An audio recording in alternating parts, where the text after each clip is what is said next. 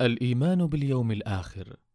نستكمل حديثنا عن أركان الإيمان وحديثنا اليوم عن الركن الخامس وهو الإيمان باليوم الآخر وهو يوم القيامة.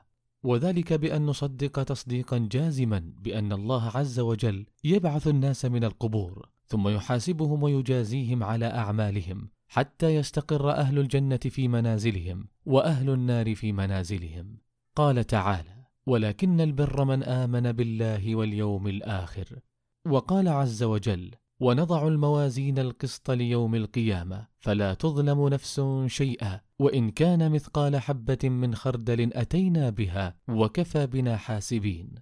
والإيمان باليوم الآخر يتضمن الإيمان بما يكون في القبر من سؤال ونعيم وعذاب والإيمان ببعث الناس من قبورهم وحشرهم في المحشر وحسابهم وجزاؤهم على أعمالهم والإيمان بالميزان والصراط والكتب التي تعطى باليمين أو من وراء الظهور بالشمال.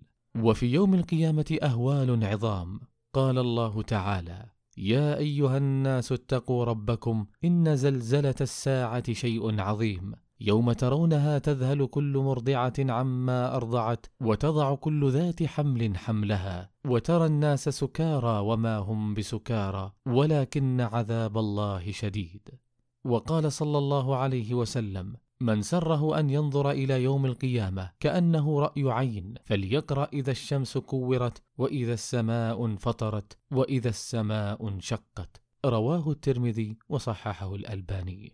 ومن اعتقد وآمن باليوم الآخر زادت رغبته في فعل الطاعات وخاف من فعل المعاصي والمنكرات وتسلى بذلك من ابتلاهم الله بضيق العيش أو وقوع الظلم عليهم بأن لهم يوما يستردون فيه مظالمهم. وإذا دخل المؤمنون الجنة نسوا متاعبهم وآلامهم كما أن أهل النار إذا دخلوها والعياذ بالله نسوا جميع الملذات التي مرت بهم. جعلنا الله ممن يأتي آمنا يوم القيامة وحشرنا في زمرة نبينا محمد صلى الله عليه وسلم. نكتفي بهذا القدر ونتحدث بمشيئة الله تعالى في اللقاء القادم عن علامات الساعة.